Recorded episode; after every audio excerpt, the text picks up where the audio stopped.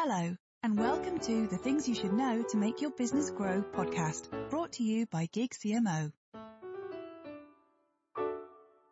Why customer centricity is the key to business growth. For many businesses, finance is the primary focus, dominating decision making and business development processes. However, while finance is important in itself, it isn't a driver for business growth and success. For business growth, you need customers, returning ones, recommended ones, and ones who will recommend you. That's why savvy businesses are placing their emphasis on customer centricity and customer experience. In this article, we look at the hallmarks of truly customer centric businesses, the business benefits customer centricity brings, and how to set out on a path to better understanding and improving the customer experience at your firm. What is customer centricity? It helps to begin by establishing what we mean by customer centricity.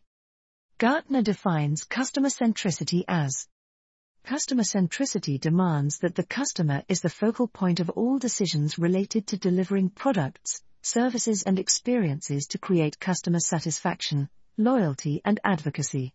Use customer centricity to create loyalty.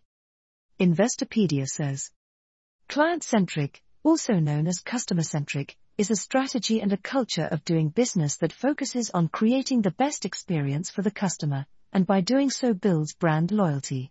Client centric businesses ensure that the customer is at the center of a business's philosophy, operations, or ideas. Client centric businesses believe that their clients are the primary reason they exist, and they use every means at their disposal to keep the client satisfied.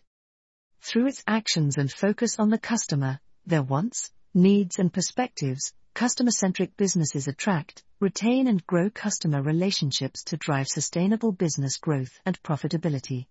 The hallmarks of a customer-centric business. While many companies consider themselves customer-centric, they usually focus on it after establishing frameworks around critical areas such as product slash service, competitive advantage, finances and internal structures. There are also many ways to manipulate the voice of the customer as the rationale for a decision. Gartner has described that as being situationally customer centric. It's when customers become a smokescreen or proxy for internal power struggles. This turns customer centricity into customer cynicism. When a business is truly customer centric, it seeks out a proper understanding of the customer and uses that knowledge to establish and shape those core pillars of the company. That is harder than it initially sounds. Forbes wrote. It starts with understanding customers and making investments in technology, processes, operations, and people to transform how they meet their expectations now as trends, tastes, and times evolve. All too often, however, companies make investments in the name of their customer. But in actuality, stakeholders, shareholders, and or boards are often at the center of that circle. Key attributes of a customer centric business include, but are not limited to, investment in technology and resources to understand customer behaviors, wants, and needs, empathy towards the customer perspective, a willingness to be open to different outcomes from data to those you might expect. Remembering that customers are people and ensuring that there's a human approach at the end of all that data. Proactive moves to gain and retain the genuine trust of customers. For example, being honest in product slash service claims, being professional slash competent in your delivery, treating people thoughtfully, being helpful, delivering on promises and being cognizant of what they want from the customer experience. Taking an ethical approach to all business actions, from sourcing to looking after staff providing a personalized customer experience to meet individual needs based on customer insights and understanding. The whole company culture is around benefiting the customer experience. Notably, Forbes wrote, in its fifth edition of the State of the Connected Customer Report, Salesforce learned that customers expect more than digital transformation or the promise of customer centricity, they demand flexibility and thoughtful, personal touch. They're empowered by choice, access, and increasing control over their personal data. And, like in any relationship, trust and values have become their compass toward navigating business relationships. Business benefits customer centricity. The key benefit of being truly customer centric is that it drives customer loyalty, which in turn helps to attract and retain customers for sustainable business growth. The emphasis is on the accumulation of repeat customers rather than the short term goal of one off sales. Loyalty is a much harder thing to win and even harder to maintain in this highly transparent, highly competitive commercial environment. However, consumers' most valued factors are trust, empathy, authenticity, ethical behavior and quality, particularly millennials and gens. In Salesforce's State of the Connected Customer Research, 88% of customers said the experience a company provides is as important as its product or services, which is up from 80% in 2020. That means that almost all customers value the experience they have with you as much as the product or service they came to you for. A positive customer experience isn't a nice to have if you want to grow your business, it's a must have, and it's not only essential to your next sale but also to the overall brand value you create. Brand value ultimately contributes to any potential market value of your business should you seek out investment or sell it down the line. How to improve your customer experience. The challenge for businesses in trying to move to be customer centric and then remain customer centric is that it's essential to get out of your head and your preconceived ideas about what should be happening. You need the ability to detach yourself and take an outside perspective. In doing this, businesses need to focus on two key areas.